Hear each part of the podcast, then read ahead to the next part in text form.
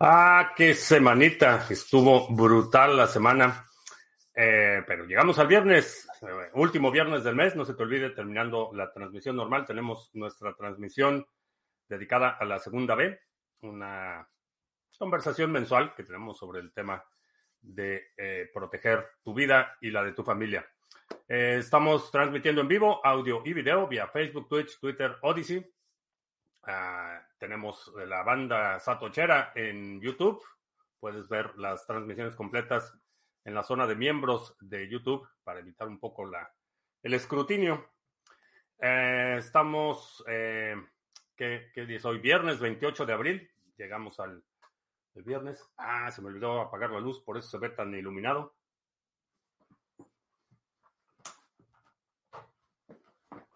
Ya, mejor. Este. Apagamos la luz. Llegamos este, al viernes y ¿qué estaba diciendo? Ah, ya se me olvidó. Eh, Bitcoin se está negociando en 29.327. Vamos a, a, ver si otra vez da un bajón. Eh, ayer no hubo transmisión. No eh, estaba agotado. Tuve un día súper pesado. Dije, me voy a tomar una siesta rápida, puse mi alarma y pues que puse la alarma para las 6 de la mañana, no las 6 de la tarde, cuando me desperté eran casi las 9, así es que pues no, no hubo transmisión, se me durmió el gallo. Astrea, ¿qué tal? Uh, Cabo Rusty, ¿qué tal? Mr. Revilla, buenas tardes. Sí, se me, se me durmió el gallo ayer. Este, y ya cuando me desperté ya era súper tarde, entonces pues, ni modo. David Merlos en Bolivia, ¿qué tal? Buenas tardes. Bueno, pues hace unos días hablábamos de la senadora Bullshitter, eh, senadora mexicana que ha estado ordeñando a los bitcoiners con esta ilusión de que Bitcoin va a ser adoptado como moneda de curso legal. En México eh, se llevó a pasear a Exelion, eh, a, Samson Moe, eh, que era, es uno de los ex ejecutivos de Blockstream y fundó una compañía que se llama eh, Enero 3, January 3rd, con la idea de promover la adopción de Bitcoin en las naciones-estado. Ayer tuvieron un evento en el Senado, hablaron con los senadores.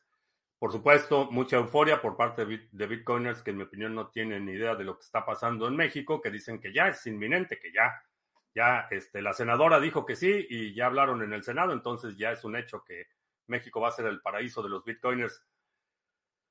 Me llama la atención la ingenuidad. Eh, eh, creo que no han estado poniendo atención a lo que está pasando en el país, el nivel de deterioro en las instituciones y Ahora este, ya está oficialmente confirmado que ya eh, El Salvador exportó a la Mara a México, ya están operando en la Ciudad de México eh, grupos de Maras, entonces honestamente no, no veo un escenario y nada me, nada me gustaría más que estar equivocado en este punto, pero no veo un escenario en el que vaya, ni siquiera vaya a haber una discusión seria en las cámaras sobre la posibilidad de que Bitcoin sea adoptado como moneda de curso legal. Simplemente no veo, no veo el escenario y esa idea de que van a traer eh, inversiones como lo hizo El Salvador es una ilusión. Eh, desafortunadamente México es uno de los países que tiene niveles de eh, criminalidad y homicidios, tres de las diez ciudades más violentas en el mundo están en México. Entonces, eh, honestamente no veo un escenario en el que haya las condiciones para el fomento de la inversión eh, y particularmente, pues, como ya lo habíamos discutido hace un par de días, parece que se viene nuestro general presidente. Así es que pues bueno, pero la senadora Bullshitter, como buenos oportunistas que son los políticos, no desaprovecha la oportunidad para ordeñar a los bitcoiners. Uh, hay tantas criptomonedas dando vueltas, ¿no sería mejor solo enfocarse en BTC? Es una decisión personal. Definitivamente sí, hay, hay muchísimas, digo, cada día salen nuevas monedas y nuevos proyectos y nuevas cosas. Eh, tú estableces tu prioridad. Yo lo que hago es que tengo una serie de criterios. Eh, los más básicos es que necesita ser no permisionado. Si es una plataforma o un proyecto que requiere que te registres o que pidas permiso para participar, descartado. Si no es de código abierto, descartado. Y eh, si no es un proyecto que creo que realmente está resolviendo un problema, también descartado. Entonces, ya tengo ese criterio. Cualquier cosa que no caiga o que no cumpla con estos requisitos, inmediatamente lo ignoro. Ya no, no le dedico tiempo. Hay otros proyectos que cumplen con este criterio, entonces ya merecen un poco más de atención y, veo. No en todos los casos invierto, no invierto en cuantas cosas sale. Eh, eh, evalúo los proyectos y en algunos eh, determino que sí quiero participar y en otros simplemente los observo a la distancia y aunque no los descarto del todo, realmente no son proyectos en los que participe. Eh, por eso mucha gente pregunta sobre, ¿y qué opinas de este proyecto? ¿Y qué opinas de este proyecto? Y en muchos casos no tengo idea de lo que están hablando porque no estoy siguiendo las novedades. En, particularmente de probablemente el 2022, ya estamos, 2021. Este, me he estado mucho más enfocando en vender las palas más que buscar las pepitas de oro. Entonces me he involucrado en proyectos de infraestructura, operación de nodos de staking eh, y otras cositas que se están cocinando. Bitcoin es buscando hueso con la senadora. No sé si buscando hueso, simplemente es, la, el, poder seduce. Eso, eso es una realidad. Entonces, mucha gente está lampareado por el, el, poder. Excousen, ¿qué tal? Lástima para México, está muy mal con tanta corrupción y el narcotráfico está desbordado. Ya para, para bajo todas las posibles métricas es un narcoestado. Ya la colusión que hasta, hasta hace poco, diría hasta los últimos gobiernos, era parte simulación, hacían como que combatían el narco y, trataban de mantenerlo un poco bajo control.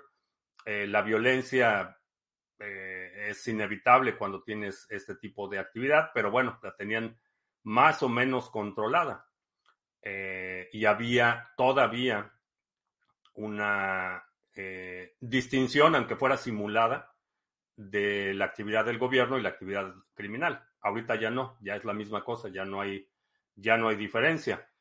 Ah, comenté en alguna ocasión, eh, tuve la un amigo cercano, eh, y bueno, ya pasaron muchos años, así es que ya no corre peligro, pero un amigo cercano era parte del grupo aeromóvil de Fuerzas Especiales, los GAFES, en, México, que eran los que se supone que se encargaban de eh, las operaciones de alto riesgo de combate al narcotráfico, eran los que arrestaban eh, a, los narcos de alto perfil. Y pues desafortunadamente este amigo escuchó algo que no debía atestiguó algo que no debía y le ofrecieron para acallarlo este, que se incorporara al Estado Mayor Presidencial y para tenerlo cerca.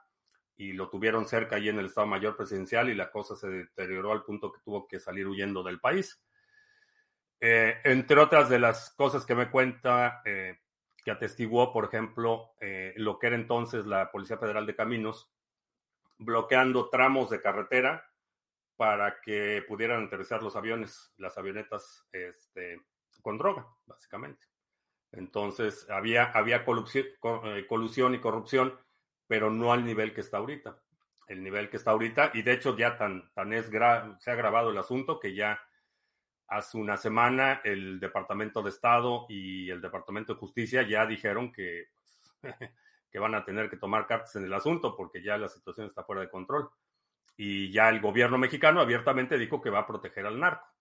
Ya, ya lo dijo. Entonces, eh, pues es lamentable la situación, definitivamente. En Argentina está creciendo mucho mi ley y la dolarización y las personas del común están entendiendo que con los pesos de los gobiernos se enriquecen, mientras que con la inflación los pobres pierden su dinero. Eh, sí. Si Argentina se dolariza, creo que va a ser el próximo país en implementar Bitcoin.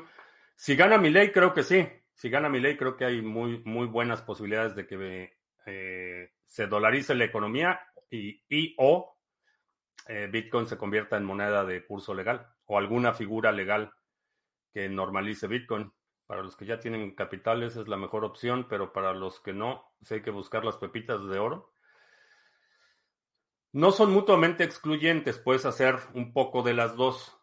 Eh, puedes enfocar tu, tu, energía y tus habilidades en ir construyendo productos, servicios, aunque no lo puedas hacer todo desde el inicio, o puedes integrarte equipos que lo están haciendo. Esa es otra, otra alternativa. Eh, si hay alguna moneda que te interese, por ejemplo, checa sus canales de Discord, eh, checa sus eh, plataformas, porque a lo mejor te puedes ir integrando equipos que están desarrollando cosas. La caída del tercer banco más grande de Bolivia fue un crédito a una joven de 18 años con un patrimonio de 5 mil dólares, un ingreso mensual no mayor a 1.500. El monto del crédito un poco más de un millón de dólares. Imagínate. Eh, Marta Peña, miembro del, miembro o miembro, miembre, miembro de la banda Satochera, ¿qué tal? Una de las cosas que me gustan de mi ley es, que está a favor de la libre portación de armas. Acá los únicos que las tienen son los malandros.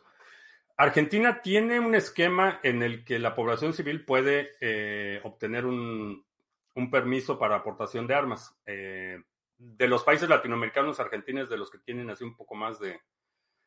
Eh, mm, está un poco más normalizada la, posesión privada de armas.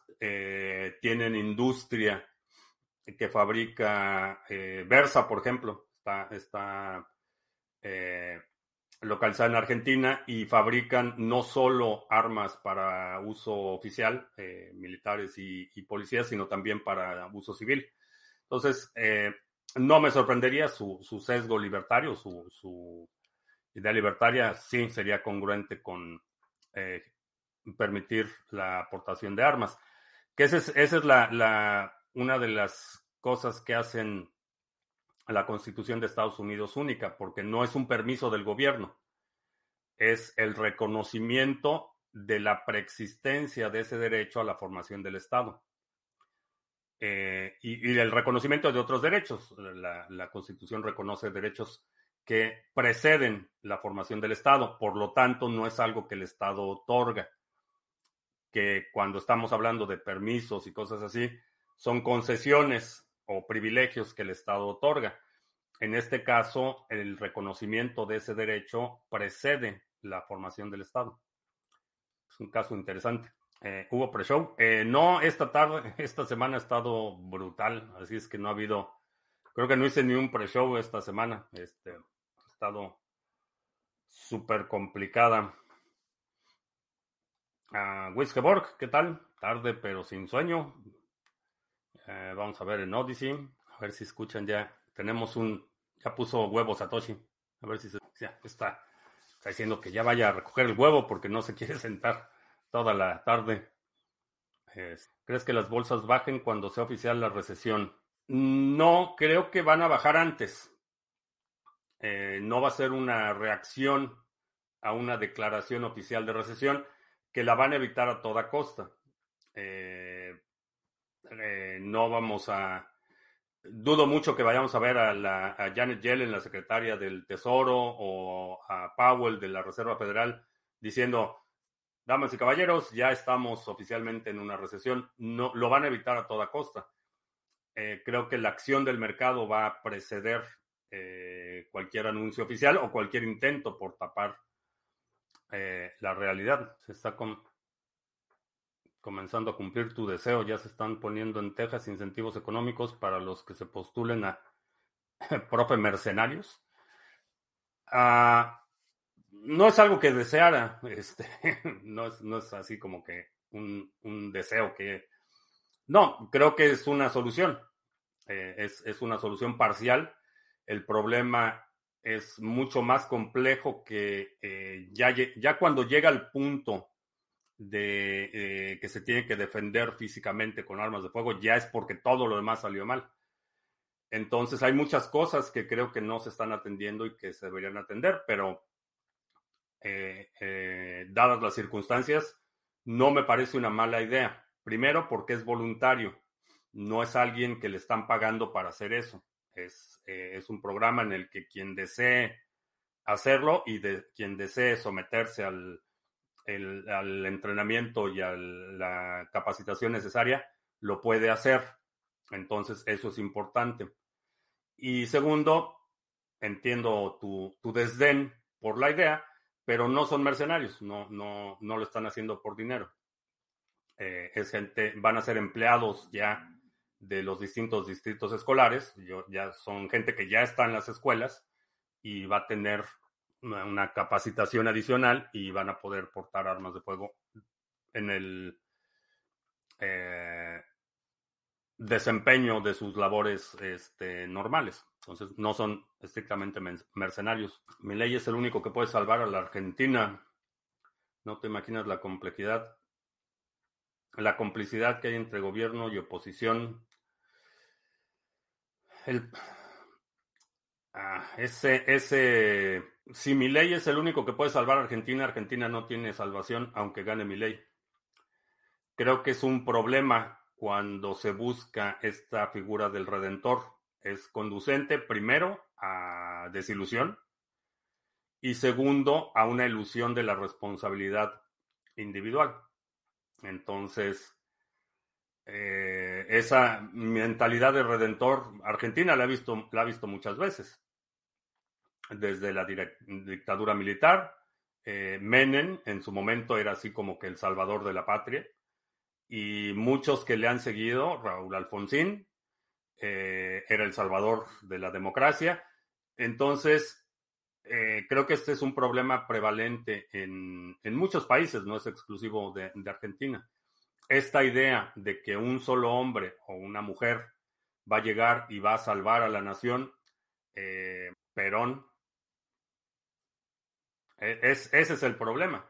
El problema es que la, la responsabilidad de, del país se diluye y pues se busca alguien que venga a salvar a la patria y generalmente los argentinos y bueno, prácticamente todos los que buscan ese tipo de figura redentora de la nación terminan decepcionados en el mejor de los casos o, o totalmente rasurados y despojados en el peor, en los países de América Latina que no tienen buena justicia para los casos de agrupaciones que se armen. Mm, soy de la, tengo la convicción de que el derecho a defender tu vida y la de tu familia es un derecho natural. O sea, tienes derecho a hacerlo y si el gobierno no está cumpliendo con esa función, tú tienes derecho a, a, tomar esa responsabilidad, primero. Eh, segundo, eh, una vez que el Estado falla en la función fundamental de la impartición de justicia y de la seguridad de la población, ese es un Estado fallido. Hay niveles de estados fallidos eh, en muchas zonas, eh, por ejemplo, en México, que hablábamos hace un momento, hay muchos lugares donde si tienes una disputa con el vecino, si alguien se metió a robar a tu casa, este, alguien este, golpeó a tu sobrino, no vas al Ministerio Público a levantar una denuncia. Vas con el jefe de la plaza y el jefe de la plaza es el que imparte justicia. Entonces, esa es, esa es la, la, la, definición de un Estado fallido.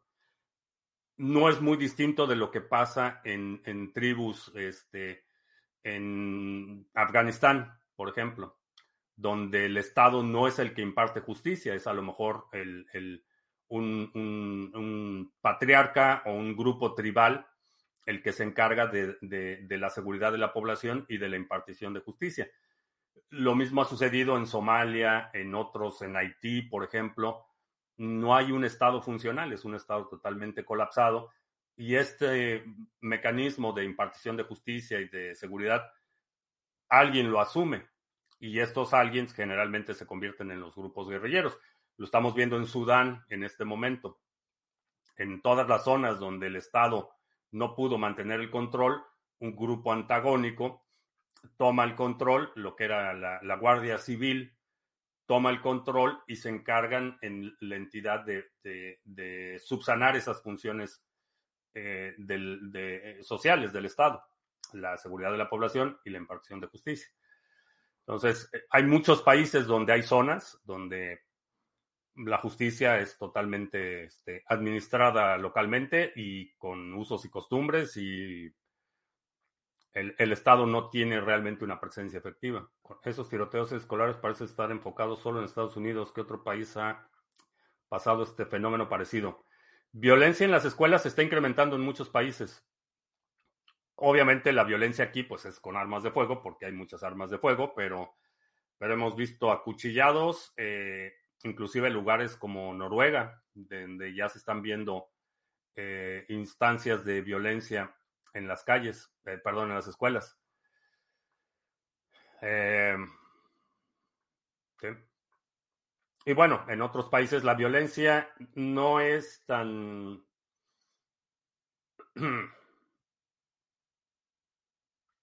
no, arbitraria, porque la violencia siempre es arbitraria. Eh, no, no tiene el mismo patrón de comportamiento, porque una... una de las cosas estaba revisando, eh, leyendo un estudio el otro día, y aparentemente el común denominador de todos, desde Columbine en los noventas hasta el último eh, tiroteo en una escuela, eh, aparentemente todos estaban bajo tratamiento de antidepresivos. Entonces, hay un problema, una crisis severa de salud mental en todos los órdenes. Eh, el consumo de antidepresivos eh, se ha incrementado, especialmente en un segmento de la población que tiene influencia directa en individuos en edad escolar. Las mujeres amas de casa menores de 45 son el sector de la población en el que más ha crecido el uso de antidepresivos y ha crecido órdenes de magnitud más que comparado con cualquier otro grupo de población. Pero obviamente cuando se trata de salud mental y, depresión y otros problemas, pues nadie quiere, nadie quiere entrarle a, ese toro. Según Bloomberg, 19 países tocan la puerta de BRICS para formar parte de la alianza. ¿Crees que pueda destruir al dólar? Eh, no, no lo van a poder destruir. Eh, lo pueden empezar a desplazar en algunos ámbitos, sí, eh, va a ser un declive eh, gradual, sí, pero de la noche a la mañana no va a desaparecer. Mm, no. Porque la situación con el BRICS es que China está empujando a que sea el yuan la moneda estándar para BRICS. Eh, no les va a funcionar a todos porque entonces solo está reemplazando un instrumento hegemónico con otro. Entonces no, realmente no resuelves el problema. Es verdad que Ecuador se fue dolarizando poco a poco y cuando ya creció mucho, entonces el gobierno decidió oficializarlo. Eh, sí, fue realmente como empezó. Eh, el rechazo de la población a la moneda. Igual mi ley para lanzarse a presidente también debe contaminarse de las negociaciones y chantajes y corrupción políticas. Sí, la, función política es bastante sucia. Ayer no hubo transmisión. No, se me durmió el gallo. Eso también pasa en poblaciones entre Colombia y Venezuela. La guerrilla mantiene el orden. Sí, muchas zonas en, eh, por ejemplo, en la zona zapatista, eh, que empezó el conflicto zapatista en los noventas, había zonas donde era el ejército zapatista el que realmente impartía justicia y se encargaba de la seguridad. Puse staking de hadas hace unos años en Sarga, cuando no se veía reflejado en Layer. ¿Qué tengo que hacer para actualizar? La autodelegación es permanente, sí, mientras la delegación en, en el caso de Cardano es eh, por cartera. Entonces, todo lo que tengas en esa cartera está, eh, lo delegas y todo se delega. Si haces un depósito adicional, por ejemplo, ese depósito eh, adicional general eh, automáticamente queda delegado al pool. actualizar el conecta el layer a Yoroi, por ejemplo, a la extensión de Yoroi. Ahí te debe aparecer los earnings declarados en estos días, grandes empresas declarando ganancias. Eh, ¿Qué opino de que las empresas estén ganando dinero? ¿O qué? No entiendo la pregunta. Así es como se sostienen las empresas. Si no ganan dinero, desaparecen. Bueno, vamos a los, los 30. Vamos bien en tiempo. Messi. Messi en el Mundial. Ah, pues en Ecuador la dolarización se disparó por una crisis bancaria y una hiperinflación pasó de 500 sucres por dólar a 25 mil sucres por dólar y la decisión se tomó de la noche a la mañana. Ok, dice Dorian. Eh, la gente ya está utilizando el dólar. Ayer, ayer, bueno, no, ayer no, porque ayer estaba. eh, ah, que fue el martes, creo, martes o, miércoles, estábamos hablando de eh, ese fenómeno que cuando empieza la, devaluación de una moneda, uno de los primeros eh, síntomas es que las cosas empiezan a cotizar en dólares. Cuando em, empieza generalmente, los inmuebles de, lujo invariablemente están cotizados en dólares. Pero cuando ya empiezas a ver eh, residencia media, cuando ya empiezas a ver departamentos, y ya cuando empiezas a ver este, vehículos y cosas así cotizadas en dólares, pues, quiere decir que ya la moneda se fue, se fue al caño. Em, en que Uber ha estado perdiendo dinero por años, pero no ha desaparecido. Entonces, no necesariamente si no ganan dinero, las empresas desaparecen. Todas las empresas que no ganan dinero desaparecen. Unas más rápido que otras, pero todas desaparecen. Argentina podría implementar el dólar por parte de los mismos argentinos sin necesidad del gobierno. De una forma pragmática, sí. O sea, sí se puede crear una economía dolarizada sin que el gobierno lo tenga que aprobar. Sobre la inteligencia artificial open source, hace falta ver tutoriales de cómo instalarlas y usarlas. las que hacen doblaje, las que editan video, imágenes para el chat, para perderle el miedo. Sí, creo que mientras más rápido le pierdas el miedo a la inteligencia artificial, mejor. No hay que confiar en una persona para que saque un país adelante. ¿Cómo sería el organigrama ideal? no, hay, no hay organigrama ideal. Lo que, lo que se necesita, lo que saca a los países adelante es un movimiento de abajo hacia arriba. Esa es la única, la única forma en que los países pueden prosperar. Cuando hay una situación de caos, de corrupción generalizada, cuando hay un deterioro de la vida social, no hay forma, no puede ser ni, una dictadura, ni una monarquía, ni, una república, eh, ni una monarquía constitucional, ni una república federada, ni una democracia. No hay forma de gobierno que pueda sacar adelante un país que está en un nivel de deterioro eh, del pacto social, social fundamental tiene que ser un esfuerzo conjunto de la sociedad para que realmente pueda haber una, este, un cambio eh, fundamental. Ah, ¿Qué pasó con el CONACIT? No sé, eh, leí por ahí que lo desaparecieron, pero no sé, eh, no, no, tengo más datos. ¿Qué pasó con el CONACIT? ¿Qué va a pasar con todas las becas?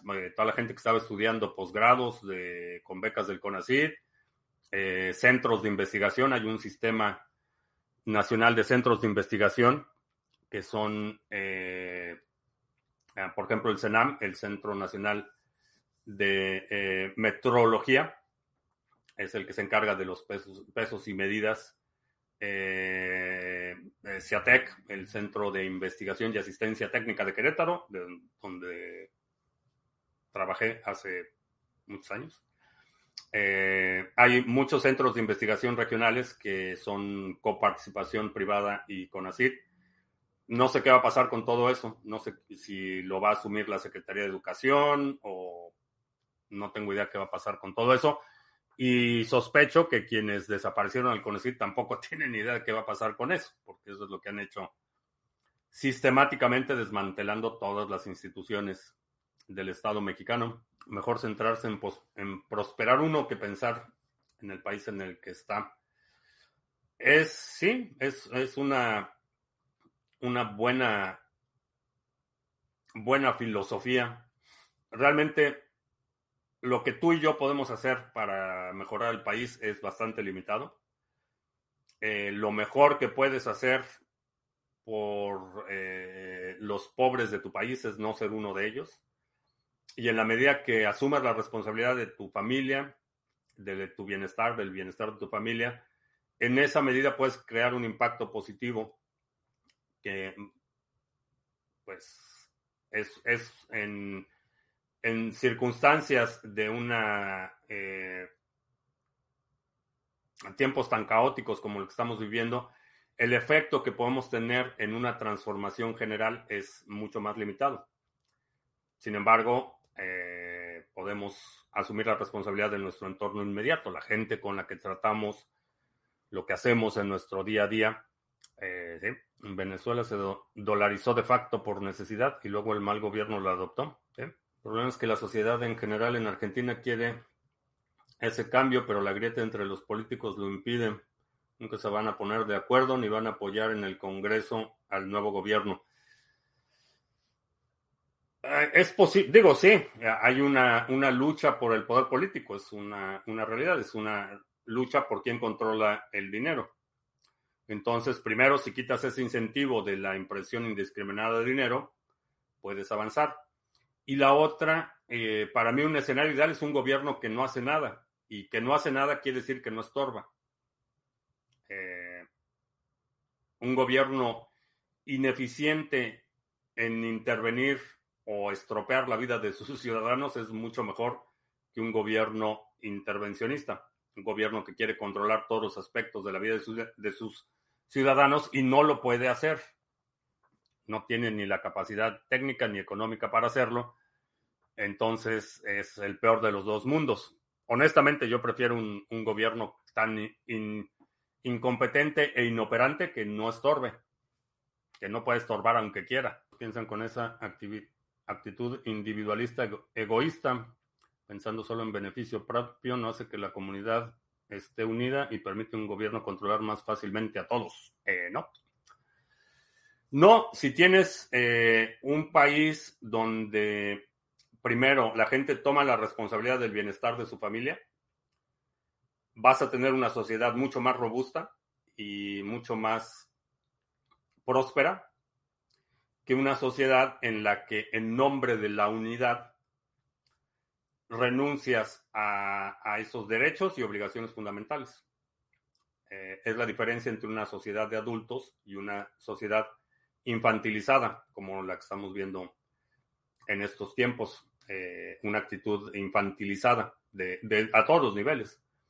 Entonces, eh, estamos hablando simplemente un, un país en el que la gente es adulto, eh, es responsable del bienestar de su familia, es, responsable de la seguridad de su familia. Creo que es una sociedad donde puede haber mucho más cooperación puede haber mucho más resistencia y sobre todo es mucho más fácil alinear los intereses.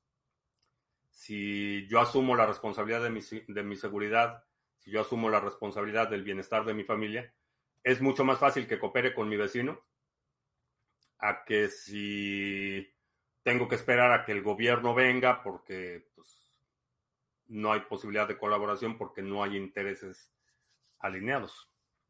Entonces, esa idea de que renuncia a tu responsabilidad individual o a tu prosperidad individual en nombre del bienestar colectivo es una atrocidad y es una de las razones por las que estamos, estamos donde estamos, con una sociedad infantilizada. Ese no estorba, pero deja que su gabinete haga desastres. Eh, no, por supuesto que estorba. Por supuesto que estorba, bloquea, eh, eh, está interviniendo en prácticamente todas las industrias. Ya le, ya le quieren entregar, bueno, ya le entregaron todos los puertos, todos los puertos comerciales, ya los controla la Marina. Y, digo, los controla no la seguridad, logísticamente los controla la Marina. Porque pues, obviamente ese fentanilo no va, no se va a empacar solo, no va a llegar solo de China.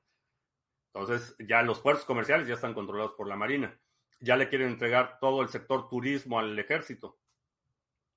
Entonces, por supuesto, que si tú tienes un hotel y ahora resulta que pues, va a ser ahí el, el ejército el que va a administrar este, el sector turístico, pues eh, y él es el responsable.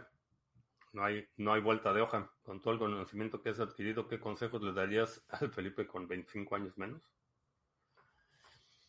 ¿Qué consejo le daría? obviamente en, retrospectiva hay, muchos consejos, pero el, uno de los principales sería eh, asumir la responsabilidad personal. En la medida que, sobre todo en el periodo posadolescente, eh, eh, edad adulta temprana, somos muy proclives a al sentimiento de ser victimizados por la sociedad o porque nuestros papás no nos entienden o porque no somos aceptados, etcétera. Es, es, muy fácil caer en esa mentalidad. Y si creciste en una familia católica, pues olvídate, eso, la mentalidad de víctima está todo lo que da. Eh, creo que ese sería el, asumir la responsabilidad personal y las consecuencias de mis acciones, que fue una, una de las lecciones más valiosas de, mi papá, cuando entré esa etapa así súper rebelde, que bueno, siempre fui muy rebelde, pero ya cuando llegué a la etapa de rebelde que ya estábamos así, que ya lo veía ojo a ojo, eh, en alguna ocasión me dijo, puedes, puedes desafiar cualquier autoridad, puedes desafiar mi autoridad, solo asume las consecuencias, porque va a haber consecuencias, lo puedes hacer, y yo no te puedo impedir que desafíes cualquier autoridad, la mía o la de quien sea, no te puedo impedir que lo hagas, pero va a haber consecuencias y asume esas consecuencias. Y esa fue una de las lecciones más útiles. Y su ejemplo, por supuesto, pero la responsabilidad personal. Siempre me quejo que los políticos nos tratan como niños, sin embargo, cuando alguna vez has sentido que nos han tratado como adultos, eh, los políticos tratan a la población como niños porque funciona. Esa es la realidad. Por eso lo hacen. Digo que los earnings contradice un poco con la recesión en la que, de hecho, ya entramos. Eh, habría, que, habría que ver por sector por sector, eh, porque el hecho de que estén ganando dinero no quiere decir que no estemos en una recesión. Hay que ver eh, esas ganancias, en muchos casos, en muchísimos casos, esa, esas ganancias no son el resultado del incremento en las ventas. Ha habido despidos masivos en prácticamente todos los sectores. Y cuando despides gente, pues ya no le pagas. Entonces eso incrementa tu margen de ganancias. No necesariamente vendiste más productos, no necesariamente vendiste eh, productos más caros, pero si estás pagando menos en nómina, tus ganancias van a ser mayores. Entonces eso hay que tomarlo con cierta, con cierta reserva, porque el hecho de que hayan incrementado, se hayan incrementado las ganancias de Facebook, no quiere decir que Facebook esté vendiendo más. Lo que quiere decir es que ahora ya no está pagando los 15 mil o 20 mil empleos que cortó eh, en el primer eh, trimestre del año. Entonces hay que, hay que revisarlo con un poco más de detalle. H. Santander, que día sin poder entrar al directo. Ah, pues. Bienvenido. Acabarán cerrando los exchanges y por eso, y con ello el acceso de los ciudadanos de Estados Unidos al cripto. No. No, eh, el jaloneo interno en el Congreso está todo lo que da. Los demócratas están tratando de defender a Gary Gensler, el eh, presidente de la Comisión de Valores, pero le están dando duro. Hablar con ChatGPT es espectacular, es tener una inteligencia muy buena, te explica todo y le puedes refutar da sus puntos de vista y analiza muy bien. Eh, me va a dejar sin chamba. me va a dejar sin trabajo el chat GPT. El fentanilo viene de China, al gobierno de Estados Unidos le conviene esa crisis de fentanilo.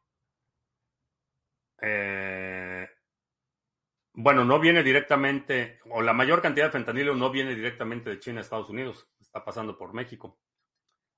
Eh, le conviene.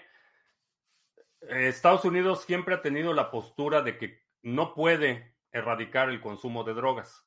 Entonces, lo que puede hacer es más o menos regularlo, tener, mantenerlo bajo cierto control. Eso es lo que ha hecho, esa ha sido la política no escrita por décadas, desde que se inició realmente la guerra contra las drogas. Esa ha sido la política. Saben que no pueden, eh, no pueden erradicar el problema, entonces mantenerlo bajo cierto control es el, el, mejor de los casos. Es verdad que en Estados Unidos muy pocos piensan en ayudar a otros y lo principal son ellos y su familia y luego crecen los niños y los hacen que consigan dinero, su vida y su dinero. Estados Unidos es un país que se fundó con una filosofía, con una cultura que privilegió el individualismo y esto es por razones históricas, por razones geográficas, por, por muchos factores eh, la fundación cultural y social del país fue el, esfuerzo individual. Entonces es una, es una cultura, es una nación extremadamente individualista. En un entorno, y esa es una de las, de las diferencias culturales enormes y, sorpresa para muchos, eh, gente que viene de Europa, por ejemplo, a vivir aquí en Estados Unidos, hay un, un choque cultural porque aquí se privilegia la cultura del individualismo. Eh, tenemos eh, en nuestras casas, tenemos la biblioteca, bueno, ya el, el, minicine, tenemos la cancha de tenis, tenemos, este, privilegiamos el espacio privado, tenemos nuestra propia alberca, y en Europa el espacio privado es relativamente pequeño y se privilegia, el espacio público. Entonces tienes este, bibliotecas públicas, tienes jardines, tienes parques, tienes instalaciones deportivas que privilegian esa interacción. Eh, aquí no, aquí eh, por, por, cuestiones geográficas, culturales, se privilegia el espacio público. La otra cuestión es que Estados Unidos es muy grande, geográficamente es extremadamente disperso.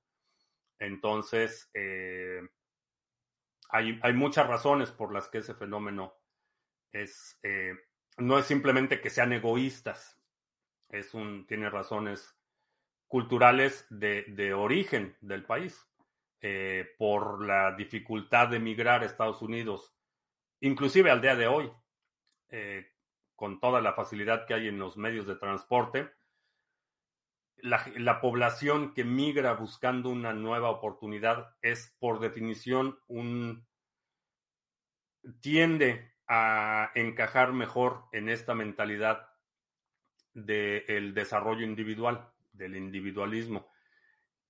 No encaja tanto en la mentalidad colectivista porque quiere destacar, quiere prosperar, tiene ambiciones, tiene deseos, tiene metas personales y, por eso es que Estados Unidos, incluso hasta el día de hoy, sigue siendo un imán de, gente que encaja mejor con esa mentalidad eh, individualista. Antes de las transmisiones le pregunté a ChatGPT lo mismo que a ti.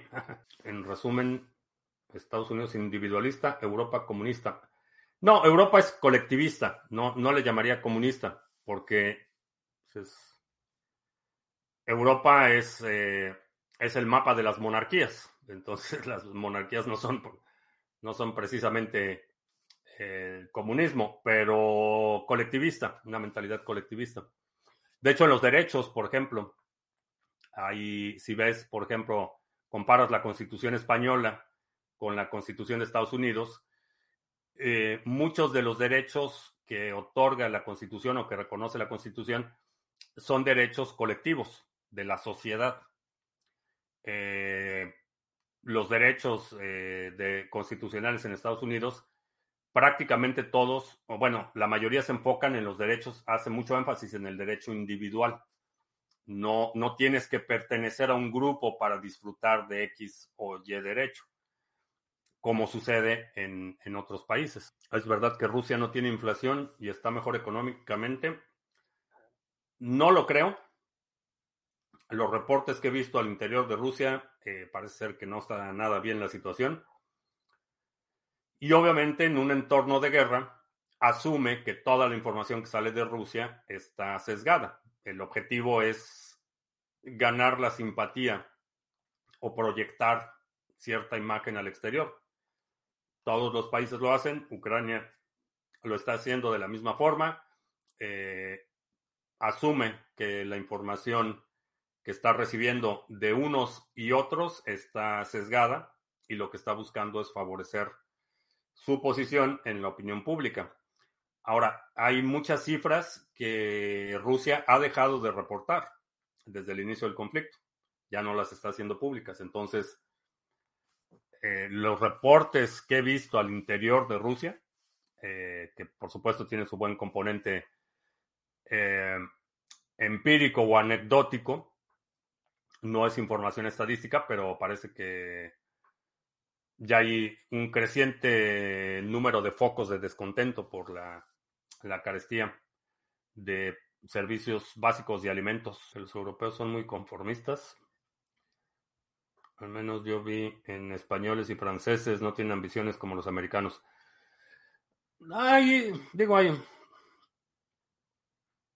hay razones históricas para ello. Eh, desde la posguerra y la era de la reconstrucción de Europa, realmente la, la, vida en Europa ha sido una vida muy estable. Y han tenido una enorme cantidad de avances en lo que es este, seguridad social, eh, sanidad, educación. Eh, entonces, sí, tiende, tiende la comodidad o la conveniencia eh, terminan siendo una... Eh, son altamente adictivas. Entonces, sí. Y no sé, no sé últimamente, digo, mi, mi retroalimentación o lo que sé de que está pasando en España es por gente de, la audiencia que participa, me comenta conversaciones que tengo, etcétera. Pero en los noventas, cuando estaba viviendo en España, había un alto, bueno, lo que en ese momento era un alto índice de, desempleo, que creo que era la mitad de lo que es ahora, pero muchísima gente joven estaba migrando a otros lugares este, de Europa para buscar trabajo.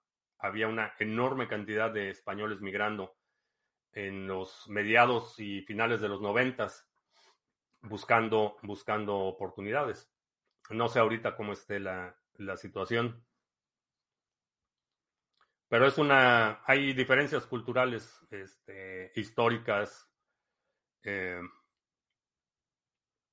que tienen que ver con la, la, la, historia, la geografía también afecta mucho, porque, eh, como mencionaba, aquí está, el país está extremadamente extendido.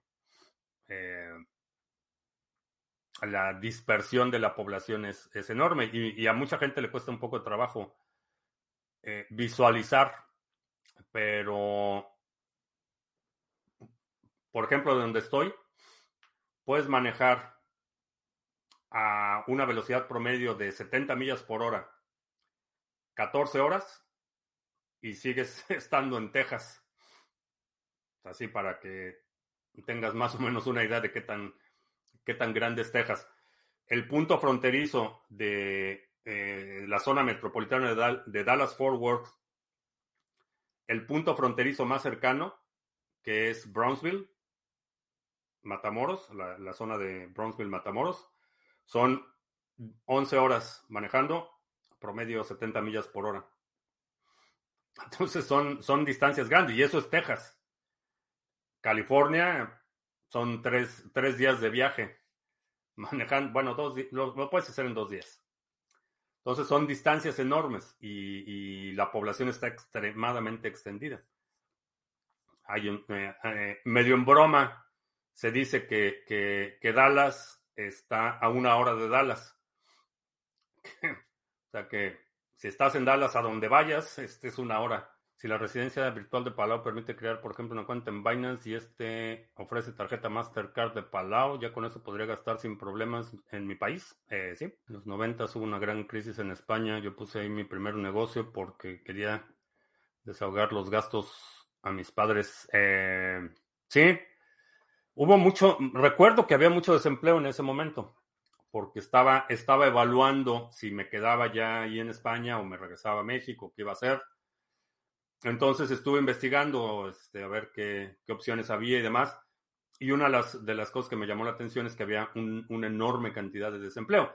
Y desempleo de gente con eh, educación universitaria, por ejemplo, cosa que era poco visto en otros países ah, eh, en los noventas. Pero, pero era cuando España era feliz y no lo sabía. Estaba todavía la peseta. Porque sí, en cuanto desapareció la peseta y adoptaron el euro, los precios fueron por las nubes. Hoy habrá transmisión de la segunda B. Sí, vamos a empezar en... Terminando la transmisión un par de minutos. Hay muchos lugares en Estados Unidos que siguen manteniendo sus nombres hispanos. Eh, no, Matamoros es del lado mexicano. Esa es la frontera. El del lado americano es Brownsville. Pero sí, hay muchísimos, muchísimos lugares aquí. Todo el sur hay muchísimos lugares donde todavía mantienen los nombres coloniales. Eh, San Antonio, San Diego, Los Ángeles. Eh, eh, en Colorado hay muchos lugares, bueno, el, estado de Colorado, este, hay muchísimos San Antonio, San Jacinto, hay cantidad de, pueblo sobre todo el sur, que era territorio español originalmente, después territorio mexicano, y después en 1847, con el Tratado de Guadalupe Hidalgo, pasa a ser posesión de Estados Unidos. En 98 trabajé en México, pero regresé a España, prefería la seguridad de España a México. El primer paso del aumento de pesos, luego de la entrada al euro a España, fue la vía del redondeo. Ah, aumento de precios, supongo que. Prefieres aumento de precios, no de pesos si todo era maravilloso en la peseta en España, ¿por qué no hacen un España Brexit y regresan a la peseta para que todo sea maravilloso nuevamente? Eh, no todo era maravilloso. Este, no sé, no sé por qué pones palabras que no he dicho.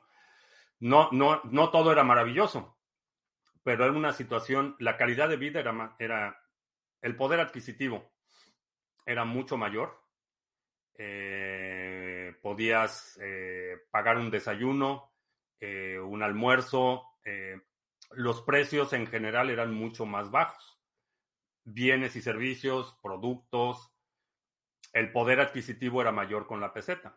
No todo era maravilloso, por supuesto que había problemas, por supuesto que había, este, había desempleo, el problema de la migración no era todavía tan marcado como eh, más recientemente, que esa es una de las consecuencias de, la eurozona, es que con el libre tránsito de personas en la zona europea, países como España se convirtieron en puntos de entrada de países, de, personas de países no miembros. Eh, todos los latinoamericanos y africanos y asiáticos que llegan a Europa están entrando por, por España, eh, algunos por Grecia, no entran por este, Noruega, Suecia, que esa fue otra de las consecuencias de la migración. ¿Por qué la mayoría de jóvenes en México quiere comprar un carro antes que un terreno o viajar y conocer el mundo? Eh, ¿Educación?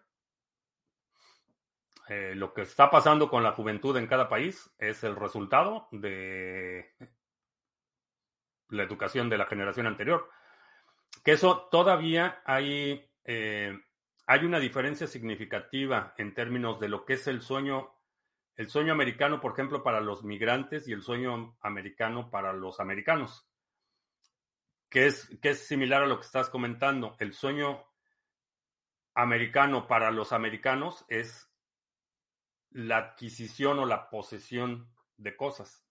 Comprar una casa, comprar un coche, este, comprar un bote, la casa en el lago.